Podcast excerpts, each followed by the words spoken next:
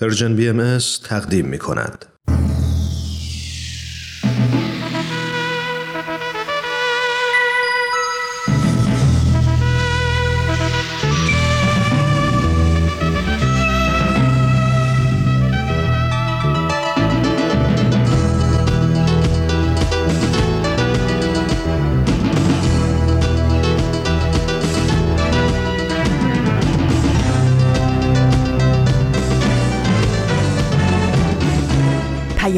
دوست. برنامه ای برای تفاهم و پیوند دلها.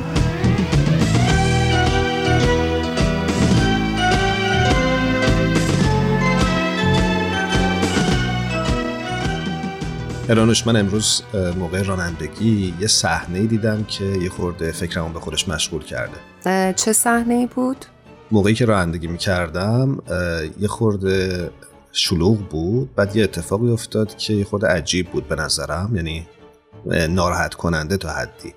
یه خانمی داشت رانندگی می‌کرد و حالا یه خورده بی احتیاط پیچید جلوی ماشین دیگه و اون کسی که توی ماشین پشتی بود وقتی که به چراغ رسیدیم شیشش رو داد پایین و شروع کرد یه حرفایی زدن که خیلی ارتباطی به نوع رانندگی این خانم نداشت. بیشتر وجودش رو و هویت زن بودنش رو هدف گرفته بود و سعی می کرد که اون رو تحقیر بکنه که به نظرم خیلی صحنه زشتی بود و یعنی راستش فکر نمی کردم که هنوز این چیزا انقدر تو جامعه وجود داشته باشه تا اینکه به چش خودم دیدم امروز. آره می‌تونم حدس بزنم که چقدر صحنش بد بوده. ولی متاسفانه این باورای قالبی خیلی تو جامعه ما ریشه کرده و خیلی خیلی دوست دارم بدونم که چطوری میشه از این باورهای قالبی فاصله بگیریم. چون منم خیلی زیاد می‌بینم.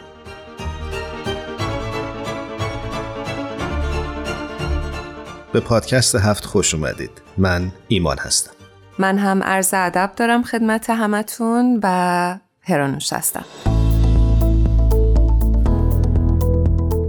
امروز جمعه دوازدهم آبان 1402 خورشیدی برابر با سوم نوامبر 2023 میلادیه و شما با پادکست هفت همراه هستید.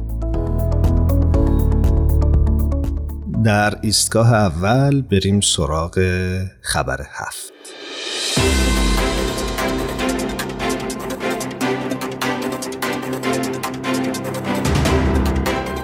امروز با هم مروری داریم بر بیانیه اخیر جامعه جهانی باهایی که در تاریخ 26 اکتبر سال 2023 منتشر شده. در عنوان این بیانیه اومده که صدور حکم 126 سال زندان برای 26 باهایی در ایران و دستگیری ده زن باهایی در اصفهان و سه باهایی دیگر در یزد. در الگویی رو به افسایش از آزار و اذیت باهایان ایران در روزهای اخیر این جامعه مورد 36 حمله دیگر قرار گرفته که بیشتر زنان را هدف قرار داده است. ده زن که اکثرشان جوان هستند در جریان این حملات دستگیر شدند و 26 نفر دیگر که 16 تن از آنها نیز زن هستند در مجموع به 126 سال حبس محکوم شدند. این ده زن باهایی اوایل این هفته در اصفهان دستگیر شدند همچنین سه باهایی دیگر در یزد در هفته های اخیر دستگیر شدند.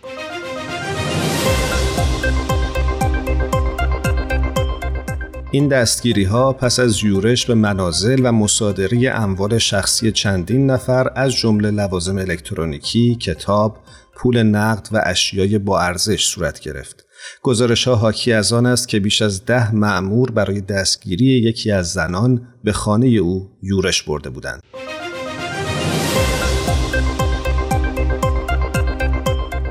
در جریان این یورش ها به منزل یک زن سالمند باهایی که همسرش در دهه 1360 به دلیل باهایی بودن اعدام شده بود نیز حمله شد هرچند او را دستگیر نکردند. در پی اعدام همسر این زن خانوادهش از جمله فرزندان و نوههایش طی دهه ها با آزار و اذیت و محرومیت از بسیاری از حقوقشان از جمله حق ورود به دانشگاه روبرو بودند. وضعیتی که آزار و اذیت شدید و از گهواره تا گور علیه هر باهایی در ایران را نشان می دهد.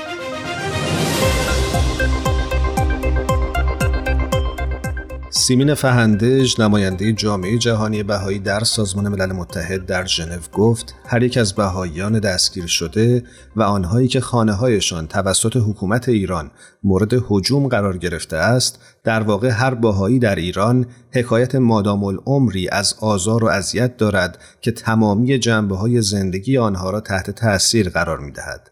این داستانها گواهی هولناک برای دهه ها آزار و شکنجه بیرحمانه علیه یک جامعه تنها به دلیل اعتقادات آنهاست. همانطور که شاهدیم در ایران زنان به طور کلی مورد حمله قرار می گیرند. زنان باهایی نه تنها به عنوان زن بلکه به عنوان باهایی با آزار و اذیت بیشتری روبرو هستند موضوعی که هرچه بیشتر نشان می دهد که چگونه امروزه همه ایرانیان تنها به خاطر شهامت در دفاع از عدالت و برابری با آزار و اذیت و تبعیض مواجه می شوند.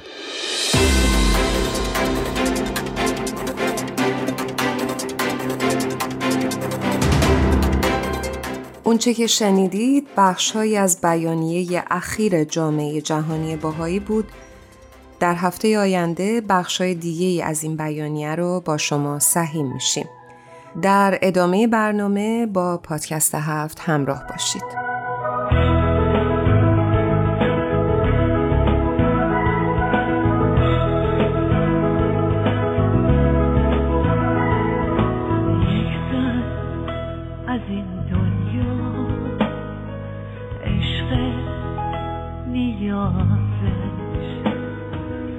خدا اونو سا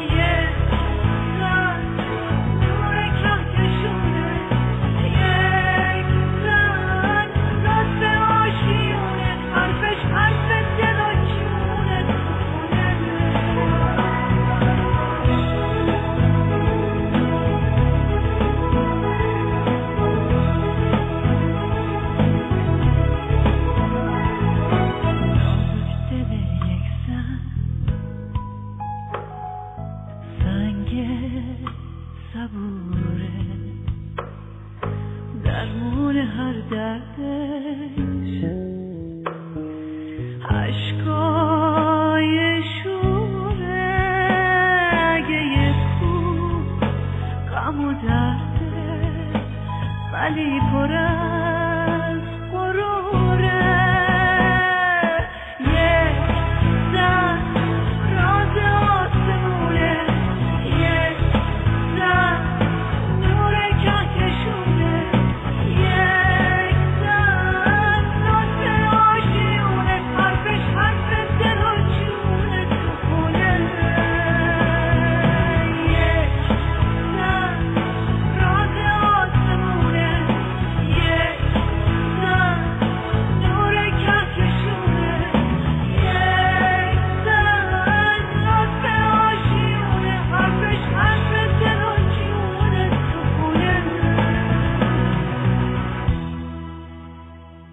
اگه خاطرتون باشه ما هفته گذشته همراه با مهمان برنامهمون یعنی خانم سارا امت علی بحثی رو آغاز کردیم در ارتباط با کلیشه ها و stereotype ها.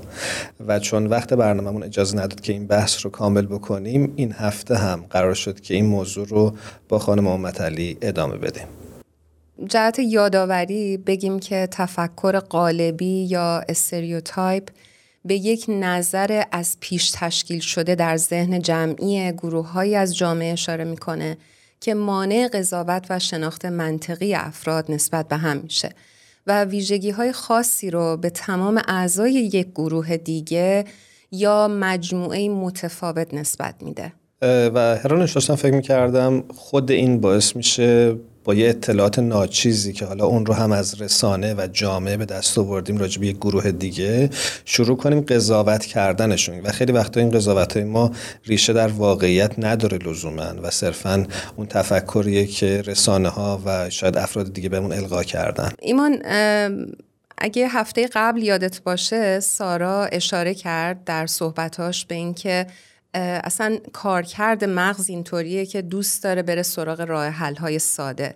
و برای همین ما سری میریم و قضاوت می‌کنیم. این کلیشه ها رو می‌سازیم ازش استفاده می‌کنیم. دقیقا دقیقا.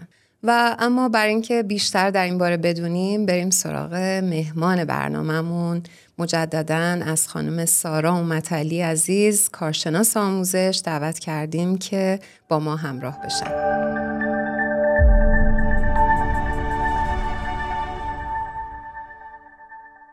سارا امتلی ممنونیم که باز هم دعوت ما رو برای حضور در پادکست هفت قبول کردی. به برنامه خودت خوش اومدی. خیلی ممنون از اینکه منو دعوت کردین. فرصت بیشتری در اختیارم قرار دادید برای اینکه درباره موضوعاتی که برام جالبه صحبت کنم با منم به درود میگم سارا و سپاسگزارم که توی این برنامه هم با ما همراه شدی.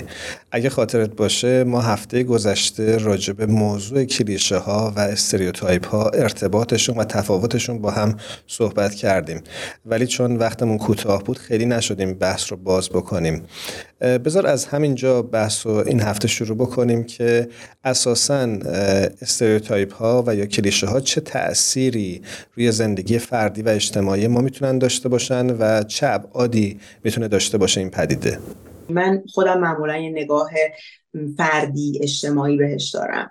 اینکه در زندگی فردی ما چه اشکالاتی می‌تونه ایجاد بکنه. برای خود من یکی از مهمترین در واقع کارکرداش اینه که در سطح فردی اینه که ما رو محروم می‌کنه از ارتباط با گروه هایی که نسبت بهشون یه سوگیری داریم دامنه روابط ما رو کاهش میده مهارت های ارتباطی ما رو به اون گروه های مشخص باعث میشه که تقویت نشه تقویت نشه کلا. اگر که خیلی در واقع بخوایم بهش با نگاه ریزتری نگاه بکنیم اینطوریه که یکی از کارکرداش اینه که خب ما وقتی که بر اساس خیلی با تاکید بر اون پیش داوری بخوایم زندگی بکنیم خودی غیر خودی گروه های ما دیگری اون دیگری سازیمون سازی در زندگیمون خیلی پررنگ تره بنابراین به تب از ارتباط با یه سری از گروه های جمعیتی اصلا خودمون رو محروم می‌کنیم.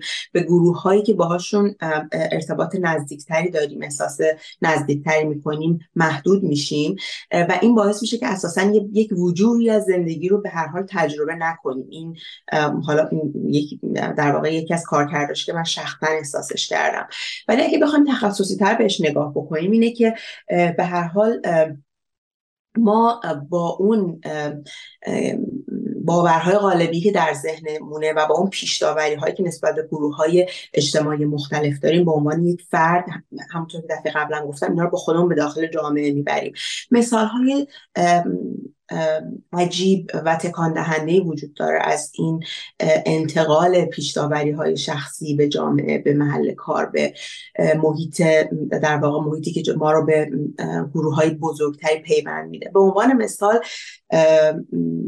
یکی از در واقع مثالای تکان دهندش راستش بر خود من اینه که به عنوان یک معلم اینه که پژوهش ها به ما نشون میده که معلمانی که در حوزه ساینس سم در واقع فعالند معلم اون رشته ها هستن نشون داده شده که تمایل بیشتری دارن به اینکه دانش آموزان دختر رو دست بیشتر دست کم بگیرن در این حوزه نمره هایی که به دانش آموزان دختر میدن کمتر باشه.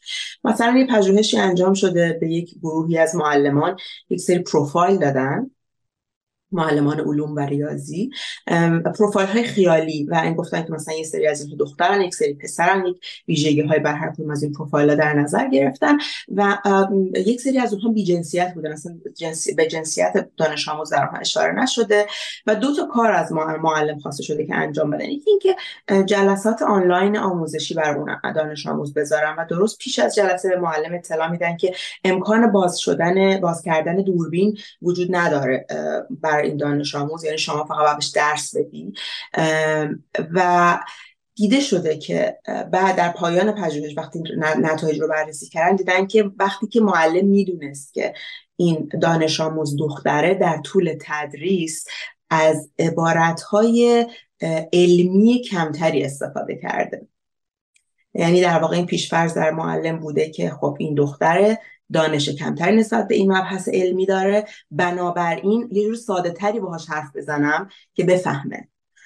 و این در دراز مدت چی میشه؟ ما ناگهان می‌بینیم که با یک وضعیتی مواجه میشیم که مشارکت زنان اساسا در رشته های علوم محض می‌بینیم خب کمتره و این دلیل داره و بعد اینطوری تعبیر میشه که نه خب زنان کلا در این حوزه استعداد لابد ندارن. نه این در واقع پیشداوری شخصی معلم ها این کلیشه ای که مدام تکرار شده به پیشداوری در معلم تبدیل شده. تک تک معلم ها اینو بردن سر کلاس درس. تک تک معلم ها به اصطلاح این رو در واقع practice کردن به عمل در آوردن. و این وقتی که تک تک ما اینو با خودمون می‌بریم به جایی باعث میشیم که واقعیت پیدا بکنه. یعنی یک اثر عظیم اجتماعی داشته باشه. یا یک تحقیق دیگه کردن در امریکا. دیدن که احتمال اینکه پزشکان سیاه پوستان رو به بیمارستان ارجاع بدن نسبت به سفید پوستان کمتره.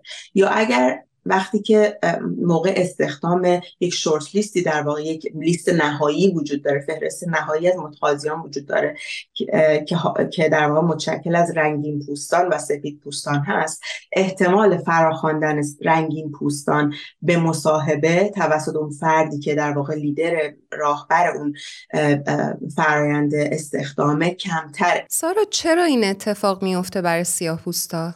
خب ببینید به هر حال یک باورهای قالبی یا یک سری استریوتایپ علیه سیاه پوستان در جامعه امریکا وجود داره. درسته که اینجا به عنوان مثال جنبش سیاهان به نتیجه رسیده. درسته که در قانون یک سری از تبعیضها و خشونت ها علیه سیاه پوستان لغو شده.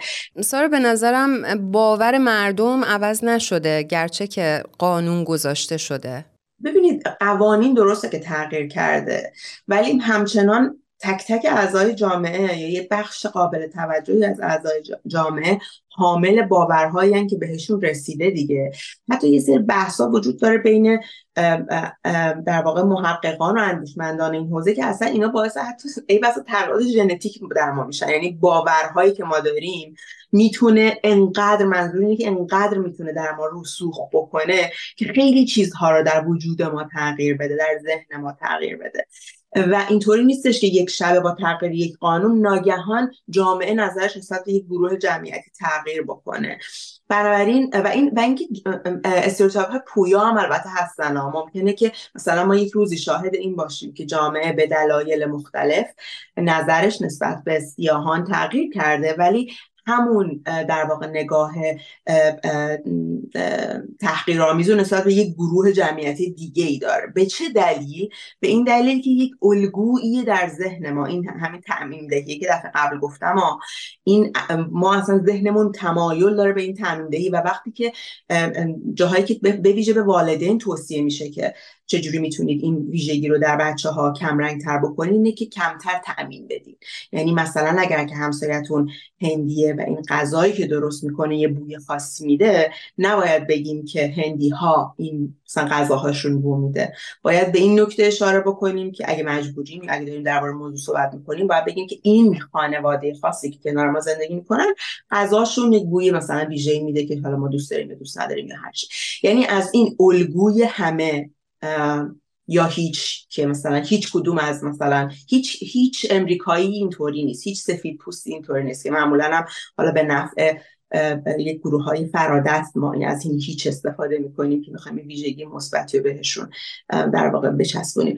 یک نکته دیگه هم که می‌خواستم بگم جلسه قبل گوشه ذهنم بود و نگفتم میگه کلیشه های سریاشون مثبتن ولی همچنان کلیشن یعنی باورهای غالبی همچنان حتی اونایشون که مثبتن همچنان مخربن. به چه دلیل؟ به این دلیل که در واقع یک انتظاری رو از یک گروه جمعیتی ایجاد می‌کنن. مثلا از مادرها همیشه انتظار فداکاری وجود داره. اگر مادری به نظر جامعه به نظر ناظران فداکار نباشه به اندازه یا اون جوری که اونا می‌خوان برای فرزندش فداکاری نکنه یعنی مادر خوبی نیست. بنابراین شایسته تحقیر شایسته خیلی چیزای دیگه است که در واقع براش ناخوشاینده. یا اینکه مثلا میگم اینجا در امریکا مثلا خیلی این مشهوره که دانش... دانشجویان ایرانی سخت کوشند یا مثلا دانشجویان چینی خیلی در ریاضی خوبند. اگر یه دانشجوی چینی بیاد اینجا همه ازش انتظار دارن که ریاضیش خوب باشه. اگه نباشه یعنی به اندازه کافی حتی آدم خوبی نیست. و به همین دلیلی که اساسا میگن این الگوه غلط این الگوه الگوی مخربی این الگوی نسبت دادن یک ویژگی که حتی بین یک گروه جمعیتی زیاد دیده میشه به همه اعضای اون گروه و قضاوت هر یه دونه از اون اعضای گروه بر اساس اون ویژگی بر اساس اون باور باور قالبیه خطرناک مخربه و درست نیست.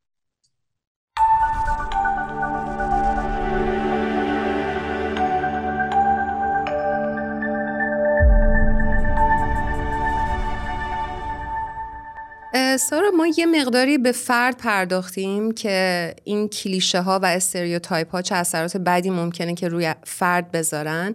دلم می‌خواد که یه مقدار بیشتر برای ما اثراتش رو روی خانواده و روی جامعه هم بررسی بکنی. ببینید وقتی که تعداد افرادی که حامل یک باوری علیه یک گروه خاصن در جامعه زیاد میشه طبیعتا عمق و پهنه اثرگذاری اون باور منفی علیه اون گروه جمعیتی شدیدتره دیگه طبیعتا. مثل همون یعنی دوباره بریم سراغ همون مثال معلم ها وقتی که تعداد معلم هایی که باورشون بر اینه که دانش آموزان دختر کمتر یاد می‌گیرن در حوزه علمی کمتر استعداد دارن. خب چی میشه؟ ما شاهد همین حضور کمتر زنان در مثلا سمت های مدیریتی در شرکت های تکنولوژی به عنوان مثال در امریکا هستیم. زنان قایب اون عرصن زنان اونجا حذف شدن. و این یک شکلی از خشونت. یعنی در واقع ما می‌تونیم بگیم که خشونت هایی که علیه گروه های جمعیتی مختلف روا داشته میشه ترد شدنشون باز این ترد شدن دوباره شکلی از خشونته به دلیل از سرچشمش اون باوریه که نسبت به اون گروه وجود داره. یک در واقع اثر دیگه که در سطح اجتماع می‌ذارن کلیشه اینه, اینه که ما رو همونطور که باز قبلتر اشاره کردم به گروه, به گروه های خودی سوق میدن و اساسا این شکل گرفتن خودی غیر خودی ما دیگری این دیگری سازیه وقتی خیلی شدید میشه. در شکل شدت یافتش جامعه به صورت جزایر کوچیک کوچیک جدا از هم در میاد و دیگه جامعه سلامت نیست به این دلیل که چسب اجتماعی از بین رفته. یعنی جامعه به گروه های کوچکی تبدیل شده که اینها نسبت به همدیگه حامل باورهای در واقع قالبی و کلیشه‌ای هستن و بنابراین اون چسب اجتماعی از بین رفته و, و در چنین جامعه این جامعه جامعه که دچار این یعنی دارای چنین ویژگیه دچار این مسئله شده سلامتش رو از دست داده. احتمال اینکه یک تفاوت در این جامعه به تعارض شدید منجر بشه خیلی زیاده. یعنی کوچکترین اتفاقی تو اون جامعه می‌تونه به جرقه برای ایجاد یک تنش بزرگ تبدیل بشه. مثل مثلا ما, در سالهای اخیر به خصوص زیاد می‌بینیم که این خبری منتشر میشه از مثلا یک جرمی که یک افغان مرتکب شده در یک شهری در ایران و ناگهان ما می‌بینیم که شاهد در واقع اوج گرفتن رفتارهای نجات پرستانه در سطح جامعه علیه افغان ها هستیم. یا شکل خیلی شدیدش می‌تونیم در این مناقشه اسرائیل و فلسطین ببینیم که یه اتفاقی که ممکنه در یک جامعه مثلا اروپایی اتفاق یه اتفاقی اونجا ممکنه بیفته یا در هر جامعه دیگری و عبور کنه جامعه ازش. در اون جامعه که سطح تنش بالاست و, و, و این فاصله بین خودی غیر خودی خیلی عمیق و زیاد شکاف اونجا خیلی عمیقه اون وقت می‌تونه یهو شعله ور بشه یه سری چیزایی بنابراین سطح یکی از کارکردهای دیگه باورهای قالبی کارکرد اجتماعیش اینه که سطح تعارض ممکن ناگهان ببره بالا و جامعه رو شعله ور بکنه بندازه به یک جامعه رو بیاندازه به یک در واقع مسیری که ای بسا گاهی وقتا غیر قابل بازگشته. و نکته دیگه که باز فکر می‌کنم هفته قبلی کوچولو گذشت گذرا بهش اشاره کردم اینه که فرصت مشارکت اجتماعی رو از گروه های مختلف می‌گیره. مثلا ما می‌بینیم که در جامعه ایران انقدر مشارکت افراد دارای معلولیت کمه که حتی یه سری از آدما فکر می‌کنن که ما اصلا در ایران فرد دارای معلولیت نداریم. به خاطر اینکه اینا اصلا دیده نمیشن در جامعه. اصلا به چیزی دسترسی ندارن که ما ببینیمشون جایی.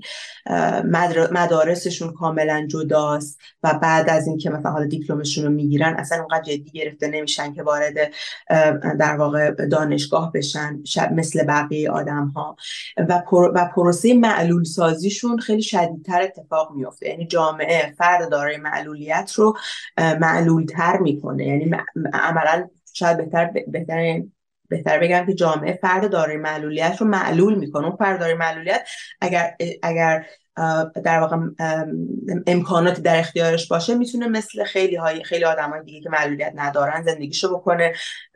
ولی جامعه با نگاهی که نسبت به مسئله معلولیت داره اینجا دیگه فقط نگاه درباره یک گروه نیست. اصلا نگاه به یک مسئله است. اینکه مسئله معلولیت به مساوی با خانه نشینی ترد انزوا و این, این یکی از بالاترین سطوح خشونت به نظر من علیه افراد داره معلولیت در ایران انجام صورت می‌گیره به این دلیل که در واقع جامعه چنین نگاهی داره و معلولیت رو این انگاره در جامعه بسیار در واقع زیاد دیده میشه. این انگاره یه جوری پذیرفته شده است. بدیهیه که معلولیت با مصاحبه ناتوانی آدم ناتوان خب طبیعتا جامعه هست میشه دیگه. بنابراین یک کارکرد دیگه اینه که باعث خشونت اعمال خشونت های شدید علیه گروه های مختلف اجتماعی میشه و این خشونت رو ته تهش می‌تونیم می‌تونیم بگیم که از سرچشمش در واقع از کلیشه ها و باورهای قالبیه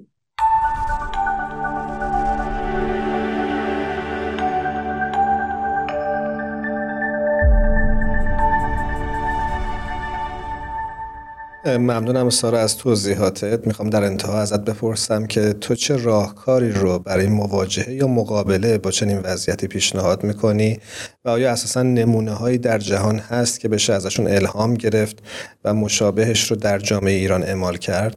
باورهای غالبی و مسئله تبعیض و سرکوب برآمده از باورهای غالبی انقدر عمیقه و انقدر روزمره است و انقدر زیاد دیده میشه و انقدر امر عادی سازی شده است در واقع و به زندگی ما گره خورده به خاطر همون کارکرد مغزمون که دفعه قبل گفتم خیلی دربارش حرف زدیم که هر روز و هر روز و هر روز ما لازم داریم که دربارش حرف بزنیم بهش بپردازیم بهش فکر کنیم دربارش بخونیم. یعنی اینکه من امروز یه مطلبی خوندم درباره مثلا hidden bias تعصب های پنهان و حالا فهمیدم که اینا چی و چه شکل شکل می‌گیرن و چه کار کردی دارم. به معنی نیستش که من دیگه نسبت به های پنهان خودم آگاه شدم نه. مدام با خودم رو به روز بکنم یعنی من فکر می‌کنم اصلا یکی از ویژگی های شهروند مسئول در دنیای امروز اینه که نسبت به این مسئله حساس باشه و مدام خودش رو update کنه و مدام در ذهنیت خودش بازنگری بکنه. یعنی فکر نکنه که خب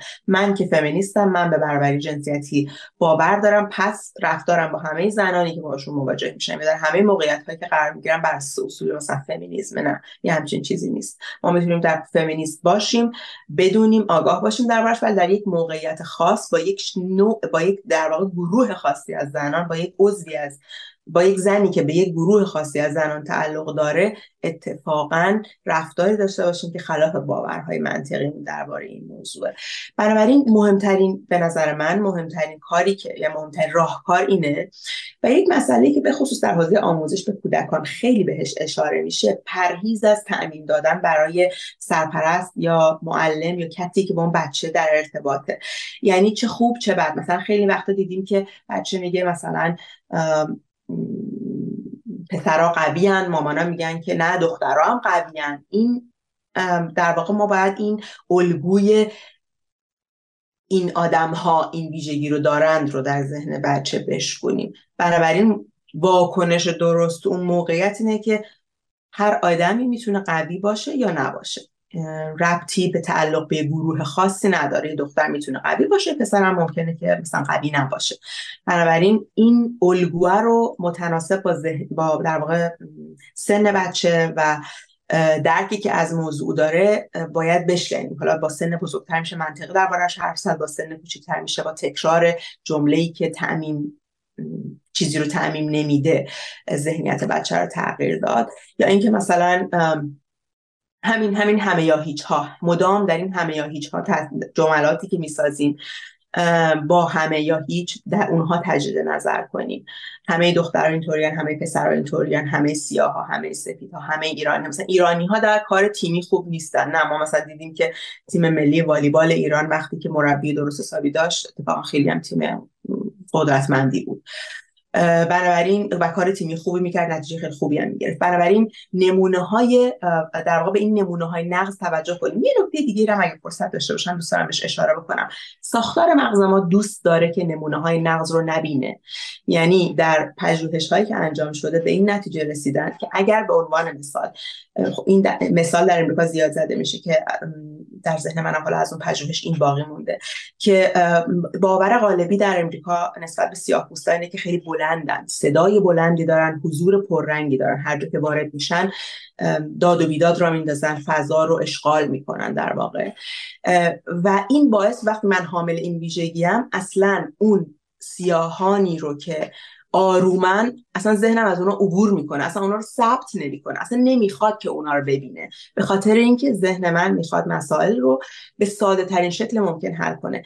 اگر اون آدمایی رو که خلاف اون باور غالبی رو ثابت می‌کنن به من اونا رو بخواد اون بایت دیتا رو ذخیره بکنه بنابراین جا اشغال می‌کنه دیگه. اون وقت باید یه دسته دیگه بسازه اون وقت باید یه خورده بیشتر فکر کنه اون وقت باید انرژی بیشتری صرف کنه و اون بحث باز خصاصت در واقع شناختی میاد وسط. بنابراین باید به اینم حواسمون باشه. یعنی آگاه باشیم به موقع، موقعیت هایی که در واقع مثلا اگر که من می‌بینم که میرم یه جای فکر یه گروه مثلا جمعیت اینا تنبلن و بعد میرم توی فروشگاهی و میرم می‌بینم که پشت صندوق از اون گروه جمعیتی که من فکر می‌کنم تنبله ایستاده باید همون لحظه به خودم بگم که حتما نمونه هایی رو که نقض این باور غالبی بوده رو من یادم رفته و به خودم یادآوری کنم که بر اساس این باور غالبی تصمیم نگیر پیش نکن و جلو نرو. این هم خیلی نکته مهمی بود که من به نظرم نقش کلیدی اینجا داره. من با صحبت های آخرت یاد این شعر افتادم که چشم ها را باید شست جور دیگر باید دید. ما در تار و پود افکارمون باید دقیق بشیم و یک بار دیگه اونها رو بازنگری بکنیم. ممنونم ازت. هر جا هستی خوب و خوش باشی. خیلی ممنون. منم از شما متشکرم که بهم اجازه این دانش اندکی که در این حوزه دارم و با یک گروه بزرگتری از شنونده ها و مخاطبان به اشتراک بذارم.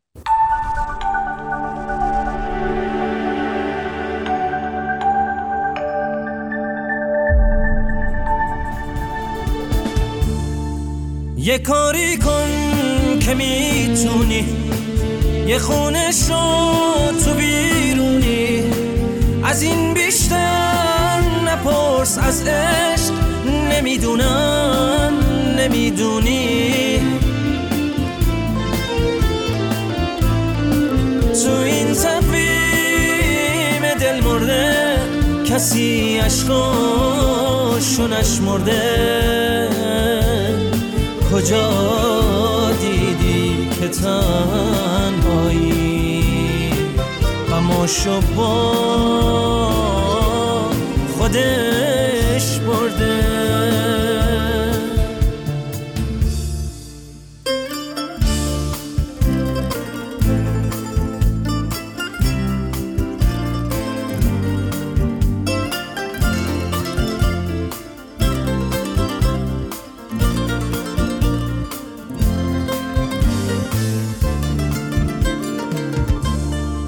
یه کاری کن از این بیشتر نیفتم تو غم آخر. نظر شمع حضور من یه شعلشه تو خاکستر. خب هرانوش فکر می‌کنم که سمر رفته سراغ مخاطبین پادکست هفت و نظرشون رو در رابطه با موضوع برنامه سوال کرده. اگه موافقی بریم باش همراه بشیم. بله بریم ببینیم که مخاطبینمون چی گفتن.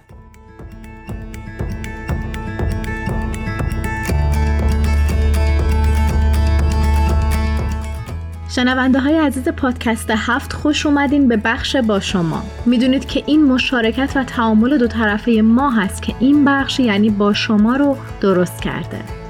تو این برنامه نورا فارغ و تحصیل رشته عمران و ساسان دانشجوی رشته داروسازی مهمون ما شدن.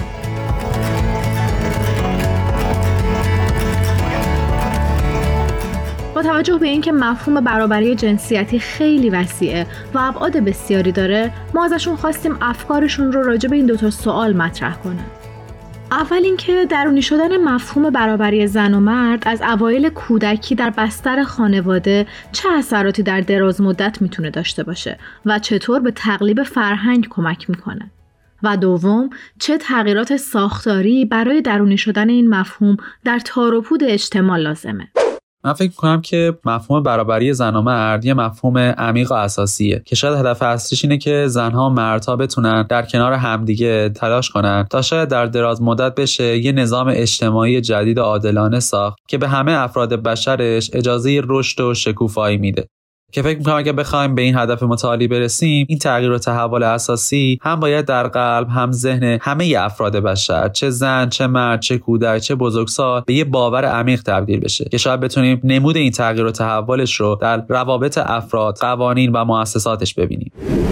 به نظر من خیلی مهمه که ما بتونیم از بچگی به بچه هامون یاد بدیم که زن و مرد با هم برابرن و روح اساسا جنسیتی نداره. درونی شدن این تفکر خیلی مهمه به خاطر اینکه نباید قدرت ذهن و دست کم بگیریم. یه سری روانشناس آمریکایی تحقیقی رو انجام دادن روی سری از دخترای آسیایی آمریکایی و ازشون خواستن که دوبار امتحان ریاضی بدن. با این تفاوت که قبل از امتحان اول اونا رو سعی کردن با سر آیتمایی یاد فرهنگ آسیاییشون و هویت آسیاییشون بندازن و بچه ها این آسیایی بودنشون رو با این کلیشه که آسیایی توی ریاضی خوب هستن تطبیق دادن و خیلی عملکرد خوبی تو اون امتحان داشتن.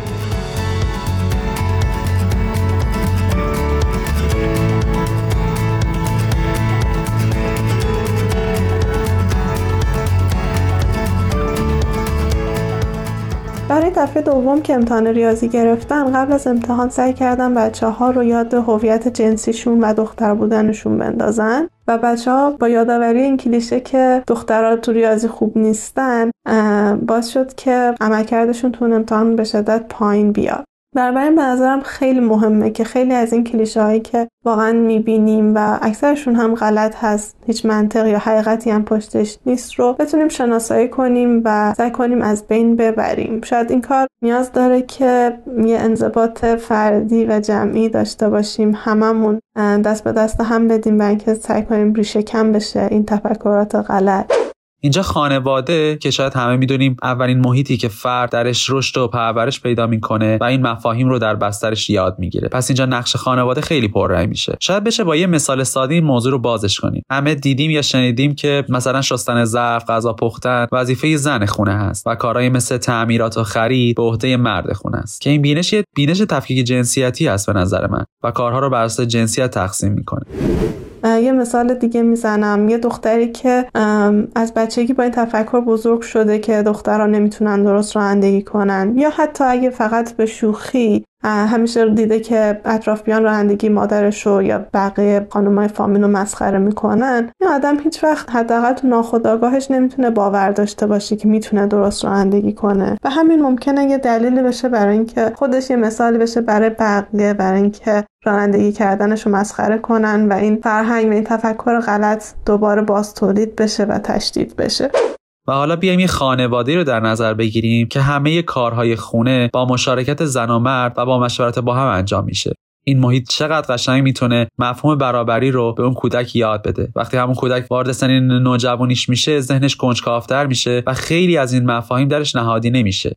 شما همین کودک رو تصور کنید چطور وقتی جوان میشه و از اون یادگیری ها در روابطش با دیگران و محیط کار و خانوادهش منعکس می‌کنه. پس نقش خانواده در تعلیم و تربیت خیلی نقش مهمیه. حتی عبدالبها در قسمتی به اهمیت تعلیم و تربیت دختر و پسر اشاره می‌کنن که پدر و مادر باید تمام سعیشون کنن که فرقی بین دختر و پسر نذارن. حتی اگر زمانی آموزش برای هر دوی بچه ها وجود نداشت دختران مهمتر است. اونها مادران و اولین مربیان نسل آینده هستند چیز دیگه که به ذهنم می‌رسه اینه که ساختارهایی که الان وجود داره یه ساختارهایی هستش که به شدت مردانه هست. به ارزش های مثل قدرت و رقابت رو ارزش می‌دونه.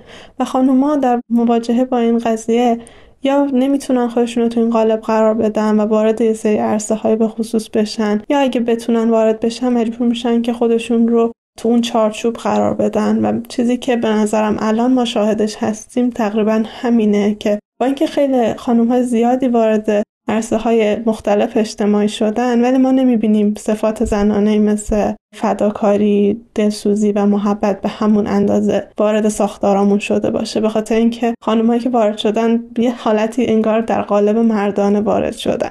به نظرم خیلی لازمه که این ساختارها عوض بشه و ارزش های ما دوباره ارزش گذاری بشه. شاید بتونیم یه ساختارهایی داشته باشیم که هم بتونه از پتانسیل های زنانه و مردانه به یک اندازه استفاده کنه.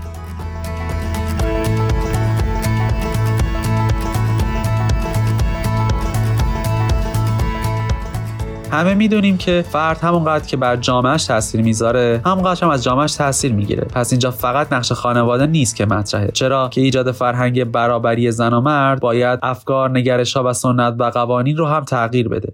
شاید اگر به تاریخ برگردیم بگیم که مردها موفقتر یا پیشرفت‌های خیلی بیشتری نسبت به زنها داشتن. در صورتی که اصلا در گذشته اونقدر فرصت ها برای آموزش زنان مهیا نبوده یا بهشون حتی اجازه داده نمی‌شده. نه اینکه زنها نتونستن یا پایین تر بودن. ولی الان اگر به خیلی از جوامع پیشرفته نگاه کنیم می‌بینیم که شاید فرصت های نسبتا برابری نسبت به مردان براشون مهیا شده و آنها چطوری تونستن از این فرصت ها برای شکوفایی استعدادهاشون استفاده کنن و چطور باعث رشد پیشرفت جامعهشون شدن.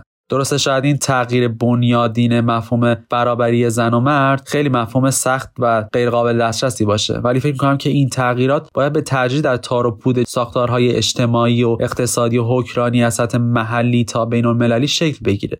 بعد می‌بینیم که این تحول در نگرش تنها محدود به زنان نمیشه بلکه مردان نهاد خانواده و کل جامعه از اثرات این برابری در همه جنبه های زندگی فردی و جمعی انسان بهره مند میشن.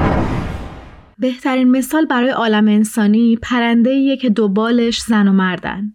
این پرنده تا امروز به دلیل سرکوب شدن یکی از بالهاش توان پرواز و به اوج رفتن رو نداشته. حالا تصور کنیم اون اوج بلندی رو که این پرنده با دو بال قوی و هماهنگ بال بزنه و برسه بهش. بلوغ افراد، جوامع و مؤسسات در مشارکتشون برای این تحول فکری و ساختاری هست که نمایان میشه.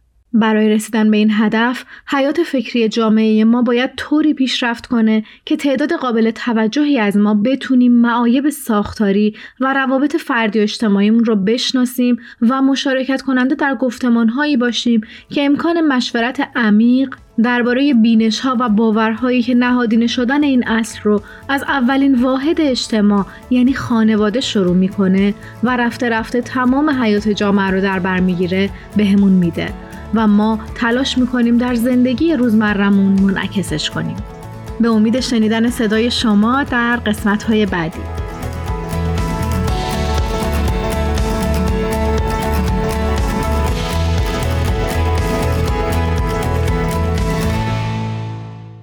فروغ فرخزاد در جایی از شعر وهم سبز میگه مرا پناه دهید ای اجاقهای پر آتش. ای نعلهای خوشبختی.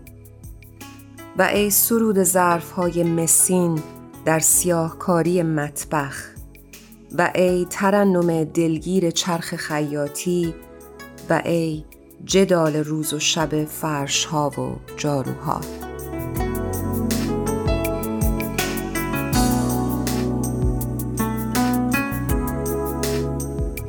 ازتون سپاسگزاریم که تا پایان برنامه امروز با ما همراه بودید. همینطور از تهیه کنندگان خوب پادکست هفت که ما رو کمک می‌کنند که این برنامه به دست شما برسه. هر جا هستید شب و روزتون خوش. خدا نگهدارتون باشه.